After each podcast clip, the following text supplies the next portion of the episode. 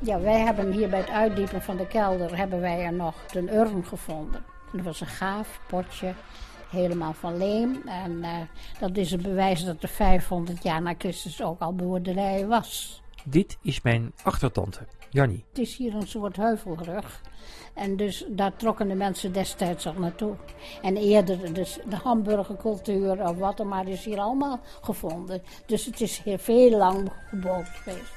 Ze is in 1930 geboren, dochter van Fokke en Anne Velde, zuster van Bouk en de enige die nog woont op Urnestaten. Dus toen zei dus, ja, er moet eigenlijk ook een naam op de boerderij. Ja, Urnestaten. En zo is het gebeurd. Worden. Ja, ja, ja. ja. Ze kijkt uit over haar voorland. De laatste paar hectare die nog resten van het boerenbedrijf. Al het achterland is weg. Nou ja, het is er nog wel. Je ziet het weiland rechts liggen vanaf de snelweg A7 als je Drachten voorbij raast richting Groningen. De snelweg en het achterland worden gescheiden door, door een vaart waar ik als kind, toen er nog geen snelweg was, heb, heb gezwommen. En dan vergeefs probeerde de blubberige bodem met van dat zuigende slik niet te raken. Daarachter ligt het land met een betonweggetje erlangs over de hele afstand naar de boerderij. En ik fiets nu weer over dat betonweggetje heen en links en rechts groeien bramen en springbalsemien, waarbij het altijd weer leuk is om de zaaddoosjes van die balsemien aan te tikken, zodat ze ploffen. Helemaal aan de einder staat Urnestaten, met een grote lege schuur die het geraas van de snelweg tegenhoudt. In het voorhuis is het daarom stil en rustig. De klok klinkt tegen de antieke keukentegels die nog uit de voormalige, stokoude boerderij komen. Toen Jannie werd geboren, was die boerderij net afgebroken en Urnestaten splinternieuw, net gebouwd, met veel rechthoekig glas in lood. Ze zijn hier begonnen, geloof ik, met ongeveer 35 hectare. En dan nog een eind verder, daar waren toen nog de heidegronden en woeste grond. En die zijn ontgonnen, ook weer in weiderij. Maar dat, dat kon je allemaal vanuit het huis zien gebeuren. Ja, dat, Dat was... Ja, En dan ging je bewerken en dan maakte je een weiland van. ja, Ik vind het ongelooflijk dat hier nog in de jaren 30, van daar hebben we het nu over, hè? ja. Dat er in de jaren 30 nog. Dat eh, gebeurde nog ja. zeker. Ja. Toen waren er ook nog plaggenhudden hier. En daar, dus de, de bewoning was zelfs nog op die heide soms. En mijn ouders kregen natuurlijk direct de crisis erachterna. Dus eh, dankzij dat ze goed eh, gebouw hadden en, en nog goed gestart waren, konden ze het doen. Er zijn wel neven en nichten van mijn moeder die het allemaal failliet zijn gegaan. in de jaren 30. ja. Urnestaten was zelfvoorzienend. Aardappelen en bieten van het achterland, melk en vlees van de koeien, aardbeien en bonen uit de eeuwenoude moestuin naast het huis. Betere grond is er niet. Ook het water werd ter plekke omhoog gepompt. Als je vanuit de keuken de kelder afdaalt, zie je nog staan beneden. De waterpompen uit de jaren 30. Nauwelijks roest erop. Ze doen het vast nog. Alles dus uit deze grond, dit land. Het land waar Jannie werd geboren. Al heel gauw ging ik mee hè, en, het land in als kind. Op de boerenwagen mee, eh, werkzaamheden ze ook deden. Dan, dan mochten wij mee en dan speelden we daaromheen. En dan gingen we al hobbelend, dan gingen we weer die wegen terug. Dan vonden we het allermooiste. Met paard en wagen ging dat. Ja, met paardenwagen. Hoe, hoe, hoe was uw eigen jeugd eigenlijk hier? Nou, heel, heel eenvoudig. Toen was ik natuurlijk ziek. Hè? Ja, met ziek is ziek geweest. Hè? Ik ben acht jaar ziek geweest. Dus eh, ik kan dat nooit vergelijken met een normale kind van die tijd. Nee. En u, ik heb begrepen, dat u bent, heeft ook eh, vanwege het besmettingsgevaar, omdat het TBC was, Ja. hè, heeft u hier op het, in de tuin, waar, waar heeft u een tentje? Ja, ja, in de tuin hadden we een klein draaiend hokje. Waar was dat? Dat stond dan bij de moestuin in de buurt. En ja, daar een eindje verder door in dat gras. Ja. En eh, s s'nachts was ik wel binnen vanwege het oorlogsgebeuren. Moest je toch wel een zekere veiligheid hebben. Maar eh, ja, Toen ze beter werd en volwassen, had Jannie kunnen vertrekken.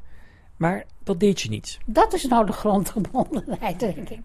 Ze trouwde ook niet, bleef op de boerderij met een blik op het bedrijf, op het achterland, waarbij het ploegen nog steeds vuistbijlen en snijgereedschap uit de steentijd werd gevonden, maar er werd aan tafel niet veel meer over gepraat. We waren meer, meer bezig met de vaart de valken, vooruit dan uh, achteruit. Het achterland moest worden verbouwd. Op hazen en eenden moesten worden gejaagd. Moesten koeien worden gewijd. En dan waren er nog de fokstieren.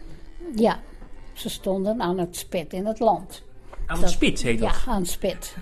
Wat is dat? Dat was een uh, lange ketting en die zat vast in hun neus, oh, ja, ja. vast. Maar daar konden ze vrij bewegen in een cirkel van zolang die ketting was. En die werd zo nu en dan verplaatst. En dan hadden ze weer vers uh, gras. Op achterland als dit staan dood en leven altijd dicht bij elkaar. Bij onweer bijvoorbeeld. Er stonden wel stieren die we dan aan, uh, vast hadden staan aan spit. En dan, ja, die, die konden dan natuurlijk niet een kant uit. En toen sloeg het in op de, op de ketting van de dingen. Ja, dan was hij dood. Ja.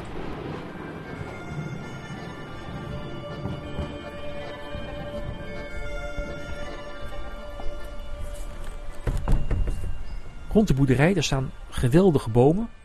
Ook een schitterende goudes die in de late zomerdagen heel mooi kleurt. Naast de enorme rode beuk. Die is echt heel erg oud, die beuk. En tussen al die bomen staat een schuurtje van meer dan 200 jaar oud. De Hutte geheten. Ik kan er niet meer naar binnen. Maar door het raampje zie ik nog het weefgetouw. Daarop maakte Jannie de mooiste stoffen. Zo mooi dat het tv-programma Van Gewest tot Gewest in 1965 kwam filmen. De oude stookhut van de boerderij is door mevrouw Jannie Velde en haar buurvrouw mevrouw de Jong eigenhandig omgebouwd tot een ruim en artistiek atelier. Een atelier om hun hobby in uit te kunnen leven, het weven van stoffen.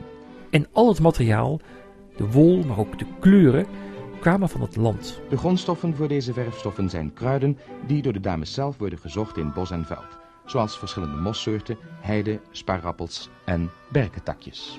Op eenvoudige maar doeltreffende wijze wordt hier een verfbad gemaakt van een aftreksel van struikheide die een warme gele tint oplevert.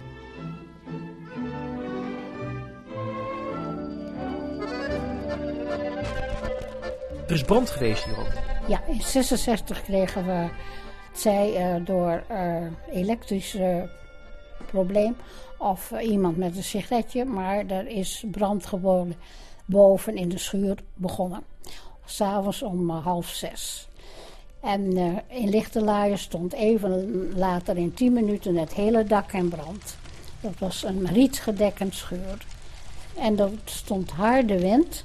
Dus de, de brandresten van die schuur, die woeien helemaal over het veld achter de, naar richting Drachten. Toen uh, stonden er eens twee vergekapte nonnetjes van het klooster hier op de stoep. Oh, nonnen van het klooster. Ja. Er is een klooster in Drachten, hier ja. uh, verderop, achter, achter, het achterland, zeg maar. Achter het achterland. Ja, en die hadden in hun tuin gevonden de resten van die brand. Maar kilometers verderop. Ja. En die vonden dat als een gods uh, gebeuren dat zij uh, nu een teken kregen dat zij moesten komen om ons te troosten. En dat zijn uh, de karmelitessen, die zijn anders niet zo spraakzaam. Maar die kwamen nu op de stoep, daar stonden ze. En wel praten. En wel praten. en hele, hele verhalen. En uh, die gingen ook direct niet meer weg. Maar dat is ook over het, land, over het achterland getrokken. Over het achterland dus, ging het helemaal. En dat is toch hemelsbreed, misschien wel vier kilometer. Ja. Maar, maar zo is het elk onderdeel hier. Hier is alles vol met geschiedenis, hè? Ach ja, maar dat komt ook door mij, omdat ik dus dan het verhaaltje nog weet. Hè? Uh, maar ja. Want als, want als niemand er meer weet, is de geschiedenis. Nee, is, ik bedoel, dan vervaagt het allemaal weer. En dat hindert ook niks. Vlakbij dat klooster, in een woonwijk, groeide ik op in de jaren zeventig. In Drachten, dat net zoals alle dorpen en steden toen was behept met de vooruitgang. Jawel, ze zeggen dat er muziek in Drachten zit. Dat is niet zo vreemd, want het gaat om een plaats die tussen 1950 en 1974 groeide van nog geen 10.000 tot 35.000 inwoners. Beweerd wordt ook dat er in Drachten altijd wel iets te doen is. Dat klopt. Zo was er in 1973 bijvoorbeeld een nieuw gedeelte van het voetgangersgebied. Alles moest kaalgeslagen en nieuw. En het meest belangrijk was de geplande snelweg, de A7, die Drachten en omstreken zou ontsluiten. Het achterland van Urdenstaten lag daarbij in de weg. Daar moest bedrijventerrein komen. En dat werd het. Tante Jannie moest verkopen.